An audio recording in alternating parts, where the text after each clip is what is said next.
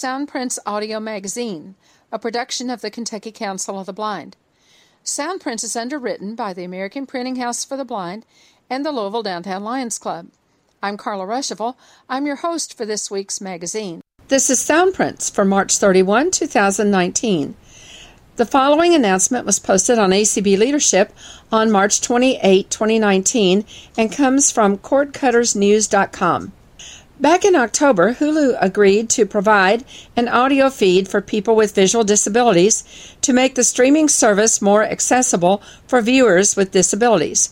The agreement includes Hulu providing a separate audio track that describes the actions and the facial expressions of characters, allowing those with visual impairments to, more fully experience what's happening on the screen. The Audio Description Project an initiative of the American Council of the Blind, has instructions available for accessing the audio descriptions. Just log into your Hulu account from a web browser, click on the gear icon, and pull up the subtitle and audio menu where you'll see an option for turning on audio description. On the audio description project, you'll also find a list of the programming that currently has audio descriptions available from Hulu. As of now, there are four titles, all Hulu originals.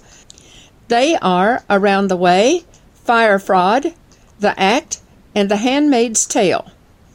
Check out the audio description project site for updates as this service continues to grow and more titles add audio descriptions.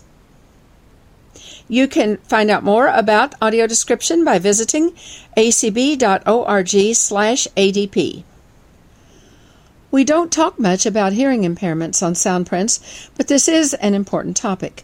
We all know about the myth, prevalent among the sighted public, that blind people somehow hear miraculously better than people with vision.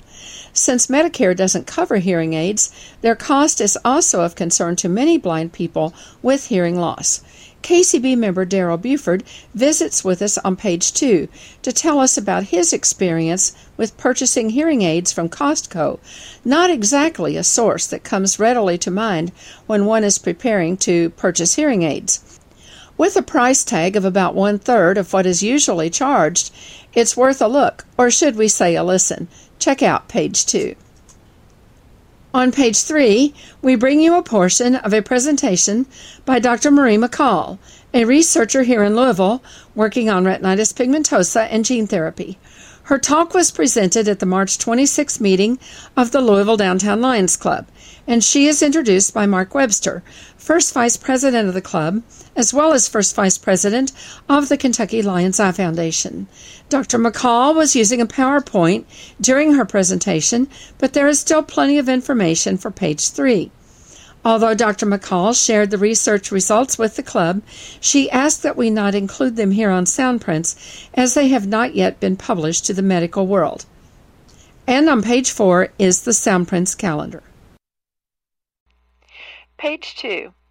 On the phone with me is Daryl Buford. Daryl works for Humana and um, does a lot of work from home, right, Daryl? Yeah, I've been uh, working for Humana going on seven years now. Yeah, and um, and that's of course that's not actually part of this conversation, but just by way of a little introduction, uh, Daryl is also very much involved in the KSB alumni, and he's been a member of the Kentucky Council of Blind for a long time.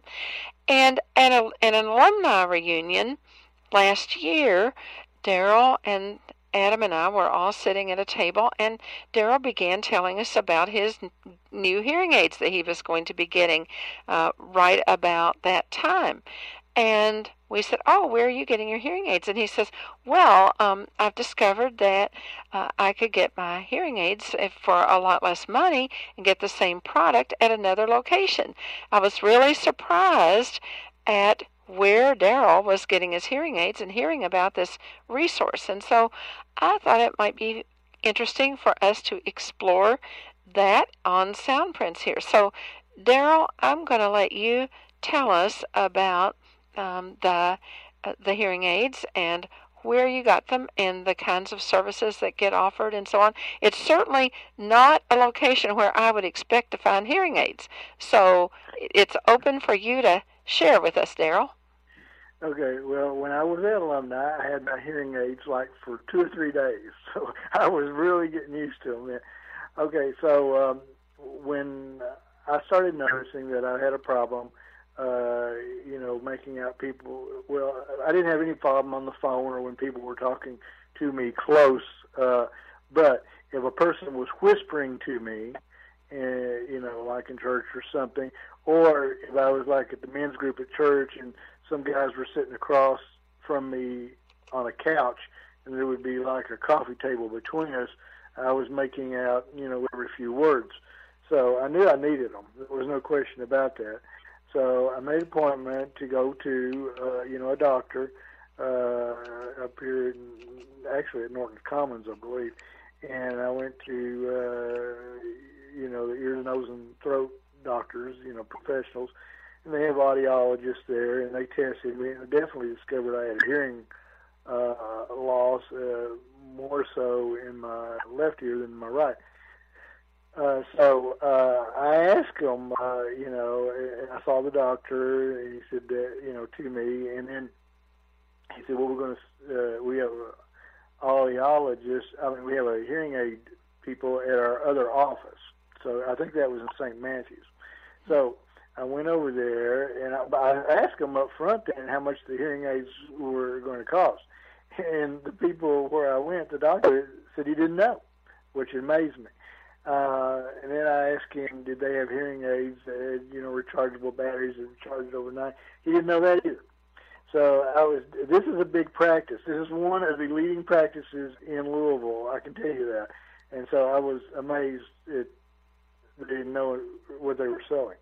So I went over to the other hearing, uh, uh, other office in St. Matthews, which was full, you know, kids for allergies and stuff like that. And then uh, I went down there and they had my results from the audiologist, and uh, you know she showed me a couple of different hearing aids, but the price uh, on the hearing aids, uh, the two that she showed me, one was five thousand eight hundred dollars per ear. Other, no, no, that was total for two years. Five thousand eight hundred dollars for the mm-hmm. set, or, or the other one was like sixty two hundred. Okay, so, uh, you know, I was wondering how I'm going to pay for this, you know. Uh, and I said, you know, you guys got a payment plan? No, they don't. okay. Uh, and so, uh, you know, I guess you put it on your credit card and you pay on it for a long time. Uh, but my son, who works at Costco, uh, knew they sold hearing aids there, and I was skeptical. I was really skeptical about this. Okay, so I called and I asked him some questions, and uh, the person I talked to uh, had been in private practice for 23 years, and uh, he told me that we're, they're selling the same exact hearing aids at Costco that they were selling in the doctor's office. Uh, you know, in the price range, the lowest one was 1600 and the most expensive one was 2500 is that per that's ear? Per set. No, that's a set. That's a, a set. set. Oh. That's a set. Holy okay? cow. Okay. So when I, when I went to Costco uh, and I had the report from the doctor's office, uh, you know, they didn't trust that. They have their own at Costco. They have their own soundproof rooms. Okay. okay. They have their own, uh, you know, audiologists there that are trained. They do it on a computer. Uh, they're doing the, they did the same exact test that I had in the doctor's office. In fact, they did more. Okay. Uh, and so, because they pointed out to me, just amplification alone doesn't help some people. And uh, one of the key tests that they'll give you is the repeating back of uh, words rapidly to them. Uh, if you don't get above 90, then uh, you know they don't think that hearing aid is going to do you much good. Mm-hmm. Uh, but I, I got well above that. So they're they're they're asking you what you're going to use the hearing aid for, what settings, uh, whether it's for work, whether you go out a lot, uh, because different hearing aids are set up differently. They're all computerized, Uh, they're set by a computer. Uh, they have Bluetooth on them, all of them do, and they're controlled by an app on your smartphone. Okay. Okay. There are buttons. There are buttons on the hearing aids that you can control, but it's much easier to do it on the app because you have a whole picture. You can control where the microphone is picking up in front of you, like if you're at a lecture, or whether it's picking up around you all the way. You can, if you can, if you're in a restaurant, you there's a restaurant mode, there's a crowd mode, there's a movie mode. Uh, you know, you can set up the hearing aid where it's connected to your phone, and instead of listening to your phone, the hearing aid will pick up the the the uh, the telephone, and although you're speaking into the the phone, you're going to be listening through your hearing aids. Mm-hmm. Okay, so that was that was pretty impressive. They sell Costco sells five brands, they're all top of the line. Uh, now, one key point that everyone that everyone agreed on in the doctor's office, my relatives who have hearing aids, and people at Costco, people at the you know at the hearing aid part of the doctor's office, everybody agreed the most natural hearing aids, where you get the most natural sound, are the hearing aids that go behind your ears. Hmm. Okay. Right. The other hearing aid type is the kind that looks like a little tiny tube that goes in your ear, which are miniature. Uh, my mother got those, and uh, she would lose them all the time. They're very small. Uh, lose them all the time. The, the buttons on them are so tiny you can't manipulate them, and the batteries for them are extremely tiny. Uh, so I got the ones that went behind my ear. But first of all, uh, they're going to fit you with, you know, a demo uh, at Costco. Okay, they're going to set it up just like it would be the pair that you buy. And what they want you to do is walk around the store at Costco for an hour or two, however you want to do it, and uh, try out the different hearing aids. I mean, you could Okay. shop while you're getting fitted for your hearing aids, right? And they had they, they were giving out free the, the samples, so you can have your lunch.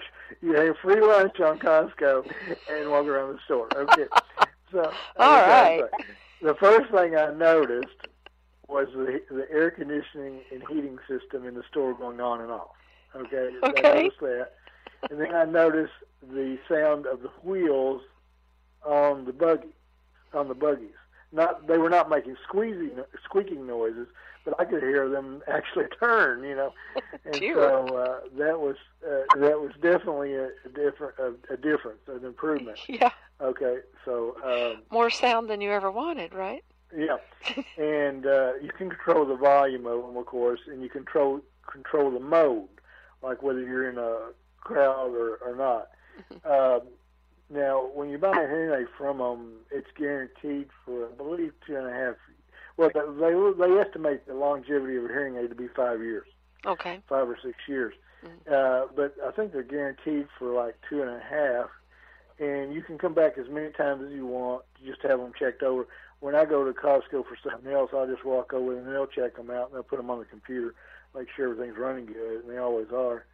Uh, uh, I bought the sixteen hundred dollar pair, and I asked him what the difference was and between that and the twenty five hundred dollar pair, and he said, "Well, the, the manufacturer might tell you the difference, but to be honest with you, we can't tell the difference." Okay. Okay, so uh, they want their name, they want the Costco name on their hearing aid because of the volume that they're selling. Mhm. Okay, uh, the the doctor's office may sell a few a month, and Costco is selling. They had three audiologists there at this, and I went to the small Costco by me, so I'm sure the Costco over the the really big one, the new one. I'm sure it has more people working there in the hearing aid department. And we're talking Yeah. about this is a nationwide thing with them? Oh yeah, Okay. oh yeah. They they they said they they do this at every store, and it's Oh. big. It's it's Wow. it's, it's big because it's for the.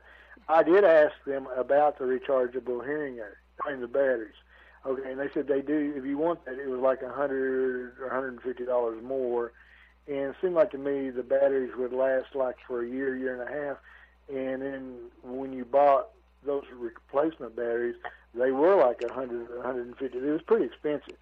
Uh, so you can buy forty-eight hearing aid batteries uh, for at Costco. They come in a pack of forty-eight, and it's eight dollars. Oh, So I think it's like thirty something cents a, a battery or something. When your batteries are getting low, it beeps at you, but it don't give you it don't give you too many warnings. I'll say that. Is that when you get when you hear that beeping, you need to be changing them. I, I'll, I even if I hear beeping in only one ear, I automatically change both of them at the same time, uh, so I'm never confused about it. They'll give you a hard case and a soft case and a little cleaning brush for them. Um, now they have other accessories you can buy for them.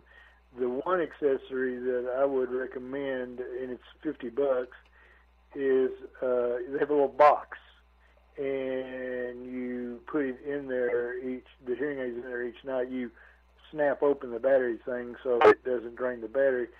Put them in there, and push the button, and it sterilizes your hearing aids each night uh, by using ultra, yeah, ultraviolet uh, Mhm. and sound and to Hmm. do that. And so that's good. Uh, only problem I ever had was uh, I stuck one in one day, and I wasn't hearing very good out of it. And I looked uh, at the uh, the part that went in my ear has a little metal piece that plugs into it, sort of like uh, on a computer. You know how you plug in accessories to your computer, okay? hmm and I realized it wasn't plugged in all the way, and I just pushed it in a little tighter, and it obviously worked fine. Uh, they will match. What they do is they look at your skin tone, and they'll match the uh, hearing aids to the color of your skin. The, So- the, the behind the ear ones is that? Yeah. Oh yeah. Okay. Yeah. Yeah. All of them. All Oh. of them. They do Okay. all of them that way. So it doesn't matter. So it, it, it's unless somebody is looking really close, they're not even gonna. You know, my hair is down to my top of my ear, anyways, and so uh, and people said they didn't even realize I had them uh, until they looked really, really close or, or whatever. But it's yeah, it's it's definitely helped me a, a lot. Uh, like I said, when I go to the men's group at church, obviously I can hear everything being said now. And uh, Whether you want to hear it or not, right? yeah, well, you want to hear. Uh, and then also, uh, you know, like I told you, people whisper. Well, my mother was in the hospital last year, and we were whispering. We were out in the hall whispering, and that's when I really realized I needed them because I couldn't understand what my brothers and sisters were saying to me. But uh, obviously now I can hear all that now. Uh, I'll, you know, I take the dogs for a walk. You'll notice things. You'll notice the birds, all the birds, and crickets and everything else too. And you'll hear a car coming along before it's there too. That's good.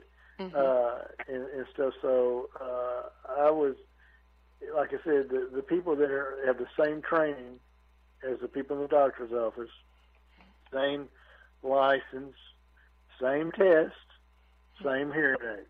I recently had a Lyft driver pick me up who sold. Um, he used to sell wholesale eyeglasses and frames and lenses. And, and, you know, he told me that Costco was selling eyeglasses cheaper, and he could buy them wholesale. So, uh, you know, it's the sheer volume uh, of stuff. Uh, you know, Costco is very highly rated, uh, and they're doing well. You know, they're still opening new stores.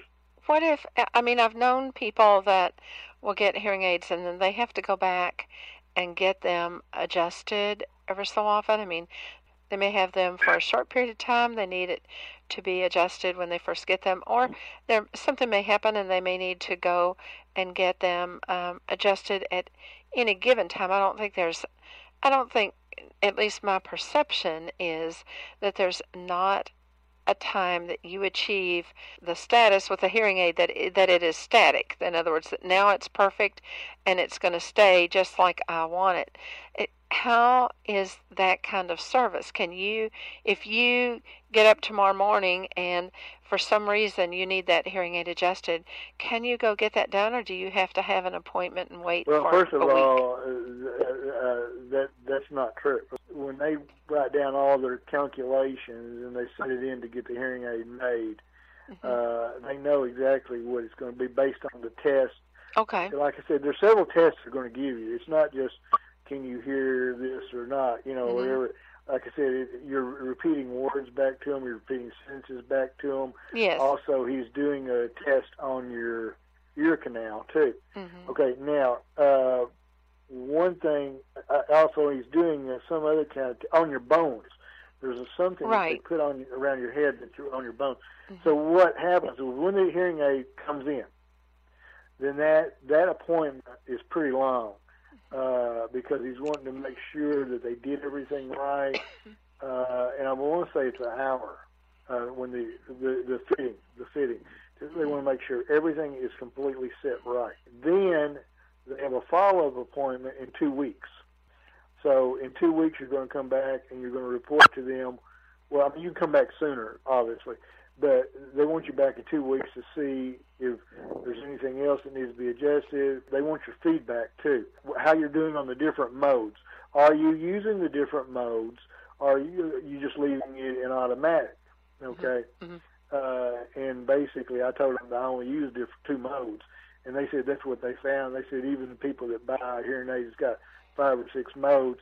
They rarely use over two to three different Uh-huh. modes. Uh-huh. Okay, now you can go back anytime. You're right. Like I told you, if I'm go to Costco shop and I just go there and tell them pop it in the computer, see if everything's great, and they ask they always ask you if you have any problems.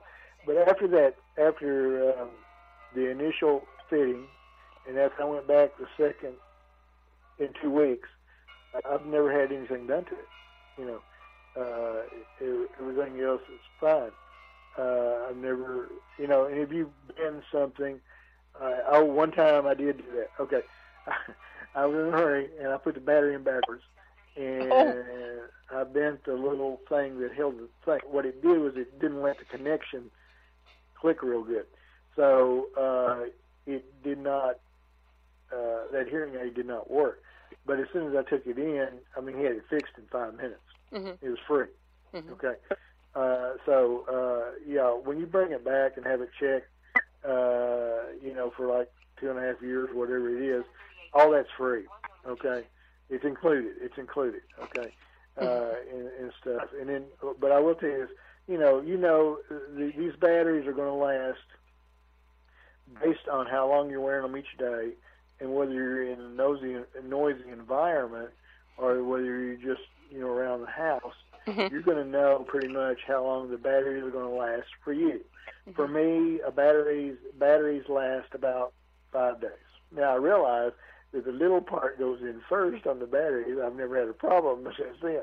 Uh, that was only when I first got them and Mhm. stuff. But uh, uh, I mean, if I change the batteries, it only takes me like 30 seconds to change the batteries Mhm. and uh, pop them back in, and, and in about 10 seconds you'll hear it start beeping going through its cycle and, and, and stuff. But you can adjust a lot of things with the app on the phone. You can do a lot of things.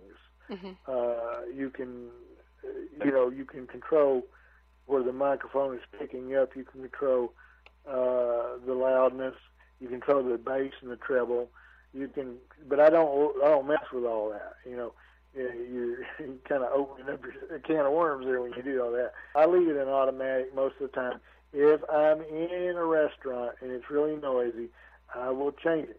Now, I think at the alumni, in fact, I did change it during the banquet or right before the banquet or something to the noise cancellation thing, and it did work. You could tell there was a difference mm-hmm. because it was was blocking out the background noise and picking up the noise closer to you. You know, like I said, they've got some that have got settings like if you're in a movie theater and, and, and stuff too. The same hearing aids are being sold. It's just the the volume that Costco can sell nationwide. These hearing aid companies want to be able to advertise that hey, you can buy our hearing aid top of the line at Costco. In summary, you have found that a most unlikely source. I mean, for you know, when I think of Costco, I'm going there for. Um, I, I haven't I haven't ever been to a Costco, but I think of Costco as you know that's where I'm going to find my peanut butter on sale, or my clothes on sale, or my shoes at a at a discounted price. I sure wouldn't think of Costco for glass, prescription glasses and hearing aids. This but this is a very interesting thing, and and then when you first mentioned it at alumni, I'm thinking I'm sitting there thinking, oh, um, well, I'm sure they're not as good, and so it's you know it's a whole it's a very interesting concept to me. And um, so, you know, I appreciate you spending the time to share your experiences with us. And, um, uh, you know, it might be something that, that, people are really interested in investigating. Um, the, the Medicare isn't covering hearing aids, and so to spend fifty eight hundred, yeah, six thousand dollars for hearing aids is a lot, you know to, to, to my knowledge, to their knowledge, there no insurance covers hearing aids. Mm-hmm. To my knowledge, mm-hmm. but if you're an employee at Costco, get top of the line free. oh wow! Go out and get a job at Costco in that case. That's true. my, well, my son had a little experiment with a fire with uh, firecrackers one time or something. So uh-huh. I think yeah, he he needs one in one ear. That's why we found that out. well, but uh, you know, from uh, was it from uh, from uh, you know homemade pastries to mm-hmm. caskets. You can buy buy, buy it at Costco, right? you can buy it at Costco. But you know, when I think about Costco, I, I think of a family. That's what yeah. you think about when you when you're at Costco, because you know if you're live by yourself, it's it's mm-hmm. silly to go to Costco buy a case of something, you know. Yeah. But uh, uh, for a family, it's ideal. Mm. Uh, you, you, when you every time I'm in Costco, it's like you you believe the apocalypse is coming soon. The way people are shopping, like like you know, do they know something here? They're, they're storing up, you know. something you've missed out on, right? yeah, that's right. That's mm. right. Thank you. Well, well. Uh, I, I really appreciate you taking the time to talk to us about it and tell us about the your experience. And it sounds like a really great alternative um, for uh, for people who are either looking for you know for their first hearing aid or getting having to get a new hearing aid and being very skeptical having a hard time in spending that you know five thousand six thousand dollars for a new pair of hearing aids. So right, yeah. appreciate it very much daryl and uh, glad you could be with us today. Thank you. Glad, glad to uh, help you. Page three we have uh, two guests. Uh, first of all, introduce Dr. Sotal. You, we've met Dr. Sotal. He's the acting chair of the Department of Ophthalmology. Uh, our speaker tonight is Dr. Maureen McCall. Uh, I got the idea to, to, invite her when Dr. Kaplan was here way back uh, at the end of October, early November. Uh, I chased him out in the parking lot to, to get his idea for future speakers. I figured the department over there must have 15 or 20 other people, and uh, that would uh, take care of 40 weeks of uh, yeah. meeting. Uh, Dr. McCall is a, a, native of Washington, D.C. She went to high school in Washington, D.C. She's a graduate of the University of Maryland, and she got her PhD from the State University of New York at Albany. Uh, she did some postdoctorate work at the University of Wisconsin in Madison, and I think she's been here for I guess, 20 years or so. She's going to talk uh, about a topic that is radically about the IRA. Thank you very much for inviting me. It's really nice, and dinner was delicious. I want to thank uh, Dr. Kaplan for giving me a shout out so that you guys did invite me.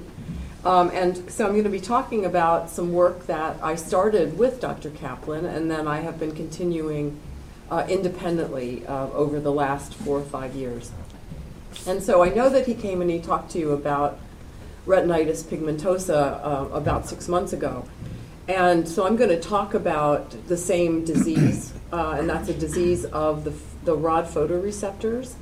And I'm going to tell you about some exciting experiments um, that we have, that we're literally in the process of doing um, where we're having an, an amazing impact on the degeneration of the rods in, in, in, a, in an animal model of RP. Um, and uh, I keep pinching myself because the results are so amazing. So I'm really excited about this, and um, then I hope that I hope I'll show you and explain to you why it's exciting. So I'm, I'm going to try to keep this uh, relatively uh, short and informal. It, please wave at me if I start to talk about something that I haven't explained very well, um, or if you've got a, a, a, an outlandish question, because frequently really good ideas for experiments come from outlandish questions. Um, and so I'm really, in, you know, interested in hearing if you have anything that you'd like to say. So I'm going to tell you a little bit about re- what retinitis pigmentosa is.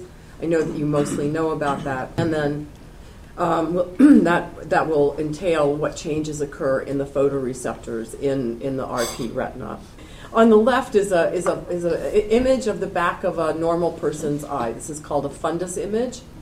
Uh, we all get the we all get this when uh, when we go to the optometrist or the ophthalmologist, and they take that little thing and they look in the back of your eye, and they look at the health of the retina, which uh, which is which is shown by um, how how nice and intact the blood vessels are, and and how this beautiful spot that is called the macula uh, shows up, and, and and the optic nerve head where the ganglion cells, which are the the cells that communicate with the rest of the brain, their, their fibers exit through this optic nerve head.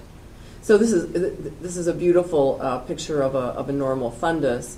And then over here, this is a fundus in an, in an individual that has, has advanced retinitis pigmentosa. So things that happen here are that the optic nerve head gets very pale as opposed to over here.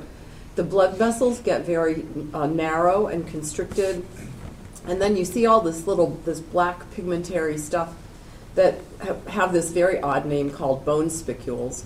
And what that what they represent is that the retina has gotten really, really thin, and a pigment uh, epithelium layer is now peeking through the retina. At the bottom is what if we took a slice through the retina and then we turned it on its side and then we stained it. Well, that's interesting. And then we stained it so the cell bodies were dark um, this is what the what the retina looks like up from the side, and it's a layered structure. Um, the outer the outer part of the retina here, that's the very back of the retina, um, which is next to that pigment epithelium layer that I told you about. So these are where the rod and cone photoreceptors are found. The, the, the somas of the cells, where they process all kinds of protein and and stuff like that are, are found in this layer. And then they have these specializations that are called outer segments.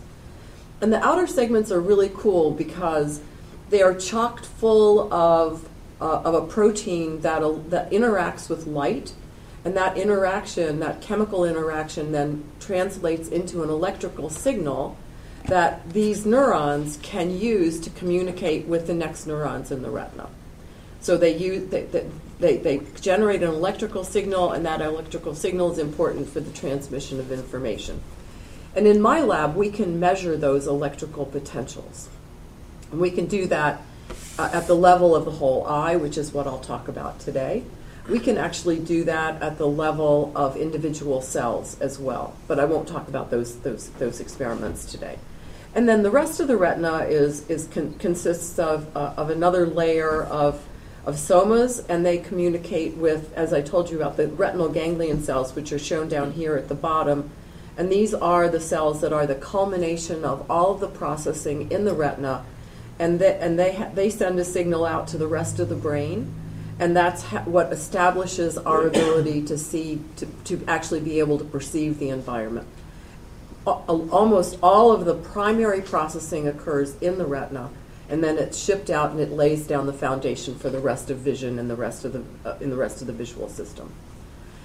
So in retinitis pigmentosa, what happens is we lose the rod photoreceptors first. And so this nice thick layer here is now reduced to this very, very thin layer here and and we lose a lot of the uh, and we lose a lot of the other uh, synaptic layers. The synaptic layer gets really thin, And the outer retina seems to stay relatively intact for a long time. So this is probably an individual that is about, oh, I'd say 60, 65 years of age because the, the layers of the, of, the, of the other part of the retina are still intact. In very, very advanced RP, then the layers stop to stop looking like layers because the cells are all looking for partners and they can't find them, so they migrate around. But still, at this point, we still have these these uh, what, uh, relatively normal layers. Okay, so how does that impact vision when we start to lose the rods? So the rods are important in terms of night vision, and they're important in terms of the peripheral vision. And so what happens in RP is that this visual scene turns into this for a, a, an RP patient that has lost all of their rods. But this is okay because you can get along during the day with, with this, this small aperture of vision and you can look around and create the visual scene. But the problem is that when the rods die, the cones become unhappy and the cones die. And there are lots of hypotheses about why the cones don't survive in the absence of rods, but they don't. And then what happens in that case is you get a total loss of light perception. And so, what we want to do is we want to either prevent the cones from degenerating by giving them some kind of a therapy. And Dr. Kaplan, I think, talked to you about that in the fall. And so, what I'm going to talk to you about is how do we prevent the rods from degenerating. Because if we prevent the rods from degenerating, then the cones won't degenerate. And so, we'll have a much better uh, outcome than we would if we just, just saved the cones. so, this is a little schematic diagram that I drew up that shows the, the, the, layers of the retina. And so here are the rods shown here in yellow, and the cones are in this purple color. And we have a light stimulus here that's coming in actually from the bottom. And as I said, there are these proteins that are found in the rods and the cones that interact with light and produce this signal that produces uh, the ability of the photoreceptors to connect to what we call bipolar cells because they have two poles to them. And those bipolar cells then connect to those ganglion cells that I told you about. And then they have these axons that take the signal out through the rest to the rest of the brain. In RP, we start to lose those rods, and then the cone outer segments die off, and then we're left with probably cone somas, but they don't make a connection to the rest of the retina, and then that's when we have total blindness. So that's the problem that we're trying to fix. So, the good news in terms of a gene therapy approach is that many of the retinitis pigmentosa patients have known mutations. And so that means that we can address those known mutations by trying to change the genetic makeup of the photoreceptors themselves. So, about uh, 20 to 30 percent of the RP patients are, are what we call autosomal dominant. And what that means is they have one mutant copy of, of a gene, and that mutant copy creates a problem for the photoreceptor itself, and then that photoreceptors die. So that represents about 1 in 35,000 patients. So um, about 8.5% of the autosomal dominant RP arises from mutations in, in the rhodopsin gene. So the rhodopsin gene is that protein that I said that the rod uh, photoreceptors are chocked full of, their outer segments. And so what happens is that when you have a mutation in the in the rhodopsin gene, that frequently makes the rhodopsin gene toxic to the cell, and then because of the toxicity, the cell starts to die. So I'm going to talk about one particular common rhodopsin mutation today. And this is the one that's most common in North America. And it re- it's called a P23H um, mutation or P23H retinopathy. And it's because there's a single change in one amino acid from proline to histidine. And that single change makes that protein toxic. And so, question is, can we change the fate of that mutant copy? So, You've heard about gene therapy, I'm sure, in the in the news. And the eye is a great place for gene therapy. And the, and the reason is that the eyes are right out there in front, they're really accessible. The mutation is in the eye itself. And so, and, and the other part of it is that the cornea and the lens and all of the ocular media are transparent. And so we can see what we're doing as we are doing these therapies. And the other thing that's an advantage is that the eye tends to be somewhat um, limited in terms of access uh, to the rest of the body. So if we put a gene into the re- into the eye, the likelihood that that gene is going to go anyplace else in the body is very low, and that means that the gene therapy has a high safety. Uh, uh, is more safe than if you're trying to administer something, for example, to the liver or the pancreas or the spleen, because they are all big parts of you know, the, uh, the, the internal organs of the body and, and, and have lots of access to each other and to the circulation. So there are lots of advantages to using the eye, and as a consequence, g- gene therapy in the eye is leading the way in terms of gene therapy generally. As we have better treatments and we need to find patients earlier in order to make these treatments happen so that they so that the kids aren't losing their rod photoreceptors, um, this will become part of a newborn screening that you know so kids are screened for cf and for all kinds of other things this will just be part of that screening when when there's a when there's a when there's a therapy for a, a mutation then that thing that that really kicks that onto onto that that screen so thank you yeah.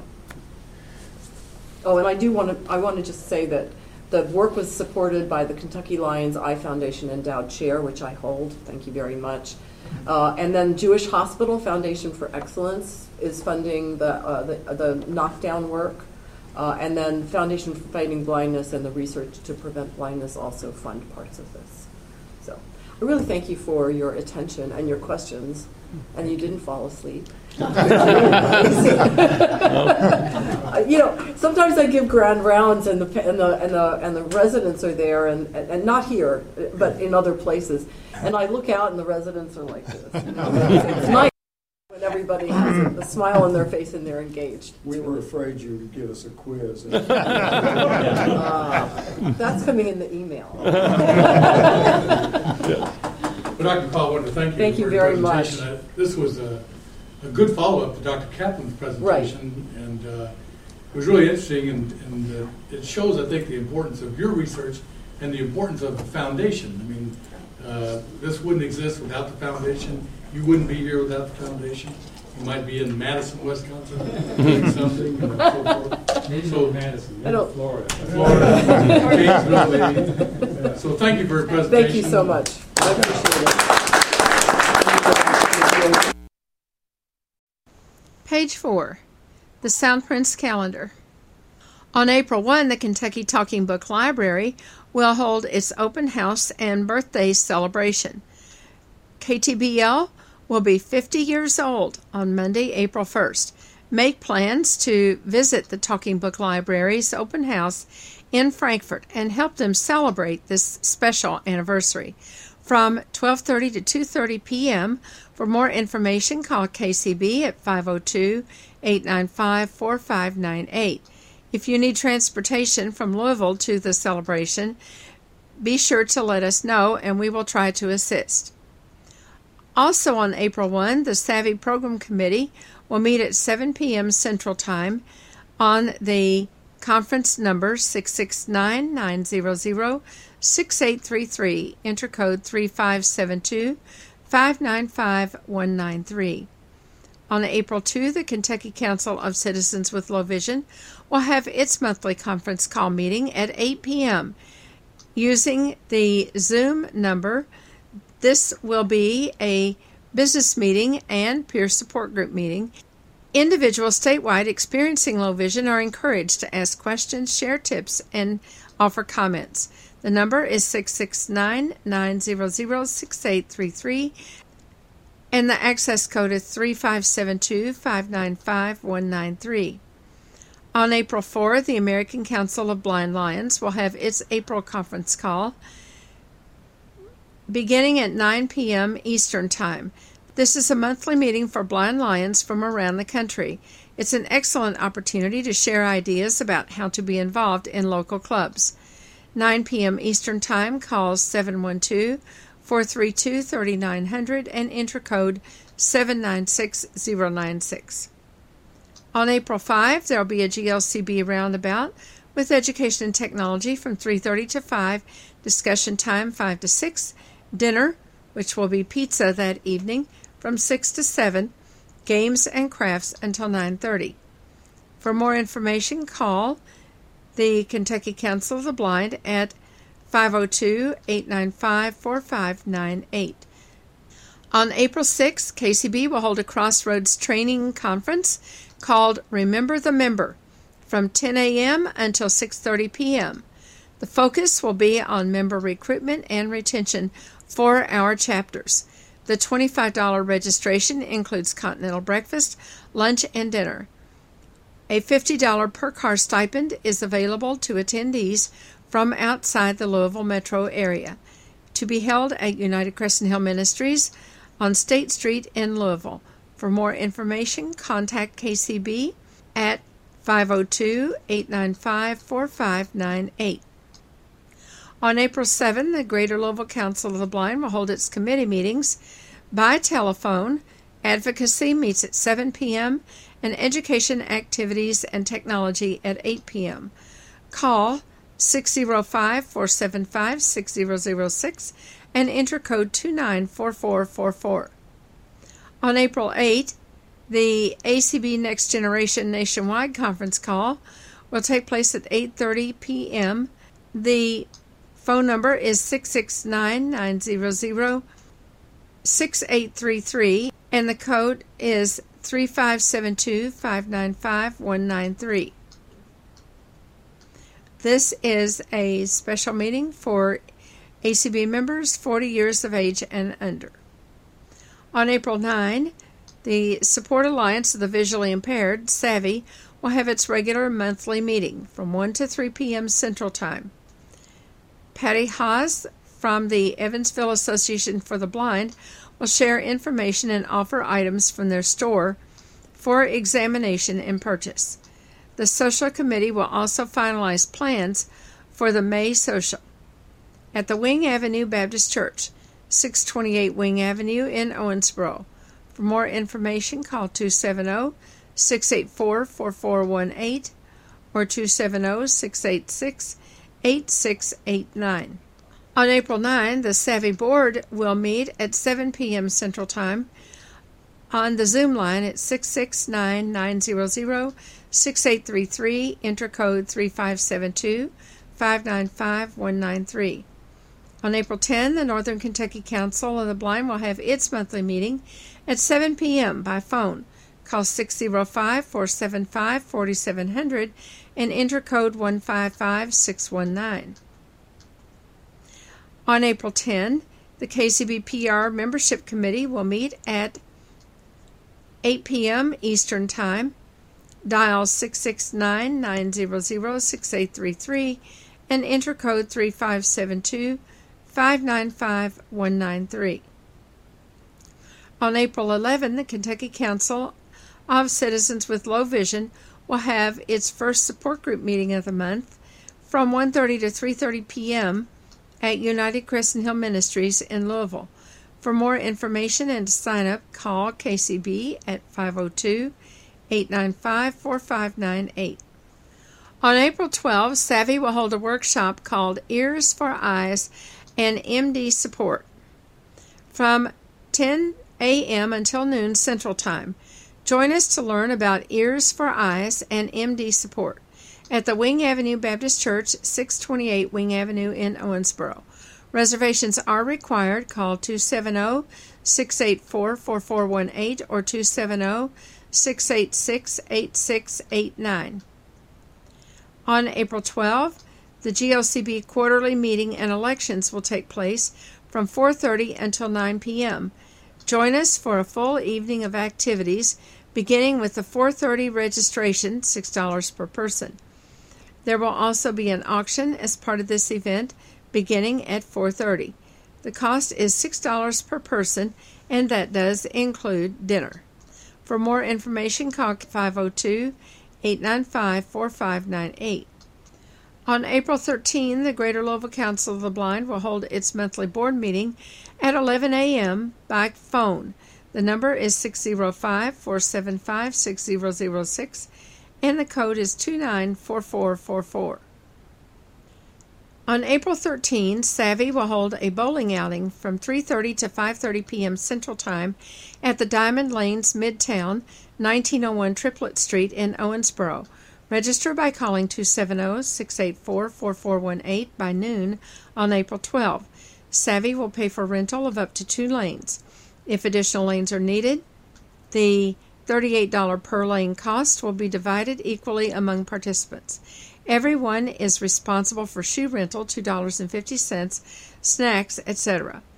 April 14, KCB Next Generation meeting, 8 p.m. by phone. Regular monthly chapter meeting for visually impaired people 40 and under in Kentucky. Dial 6699006833 and enter code 3572 595 193. On April 14, ACB Families will hold its regular monthly meeting at 9 p.m. Eastern Time. Participate from anywhere in the country by calling 712 432 3900 and entering code 796096. On April 15, the KCB board will meet at 8 p.m. by phone. Dial 669 900 6833 and enter code 3572 595 193. On April 19, GLCB will have a roundabout with education, technology, and genealogy from 3:30 to 5 p.m.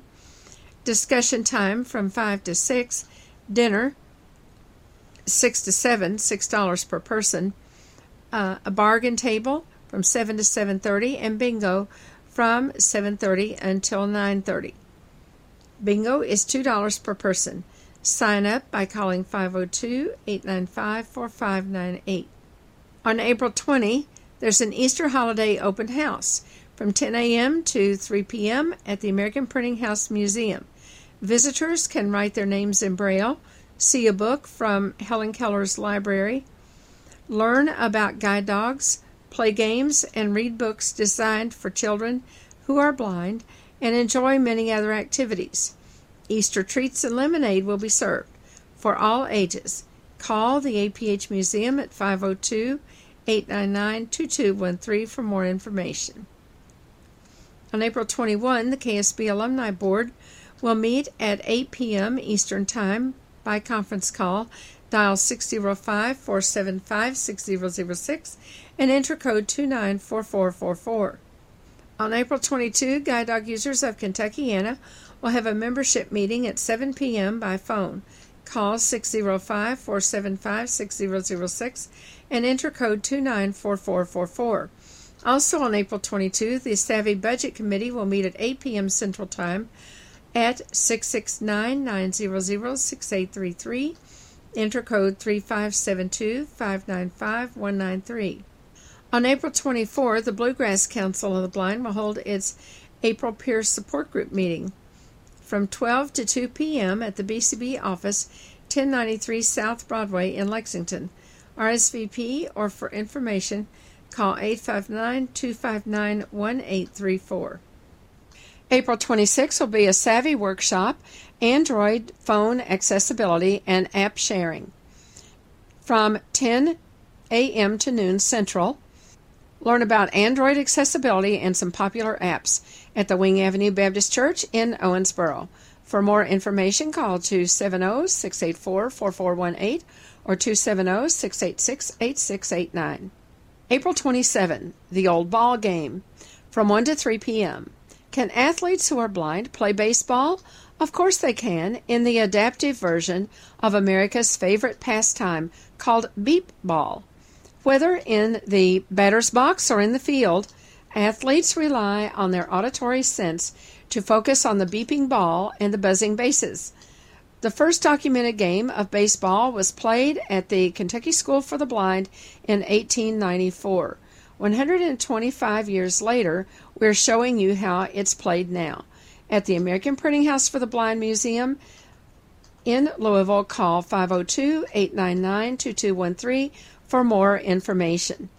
On Saturday, May 4, the Greater Louisville Council of the Blind will host its annual Derby Party from 10 a.m. until 7:30 p.m. Food and fun and games all day long. More details coming soon. July 5 to July 12 is the 58th annual ACB Conference and Convention in Rochester, New York. Members of the Kentucky Council of the Blind are eligible to receive a stipend of up to seven nights hotel stay based on double occupancy at the convention. For more information, call 502 895 4598. And the 2019 reunion of the Kentucky School for the Blind Alumni Association will be Friday, July 26 and Saturday, July 27 at the Ramada Inn, 1041 Zorn Avenue in Louisville. More information will be available on Soundprints soon. If you have questions about the Kentucky Council of the Blind or you need information on resources for people with vision loss, call us at 502 895 4598 or email us at kcb at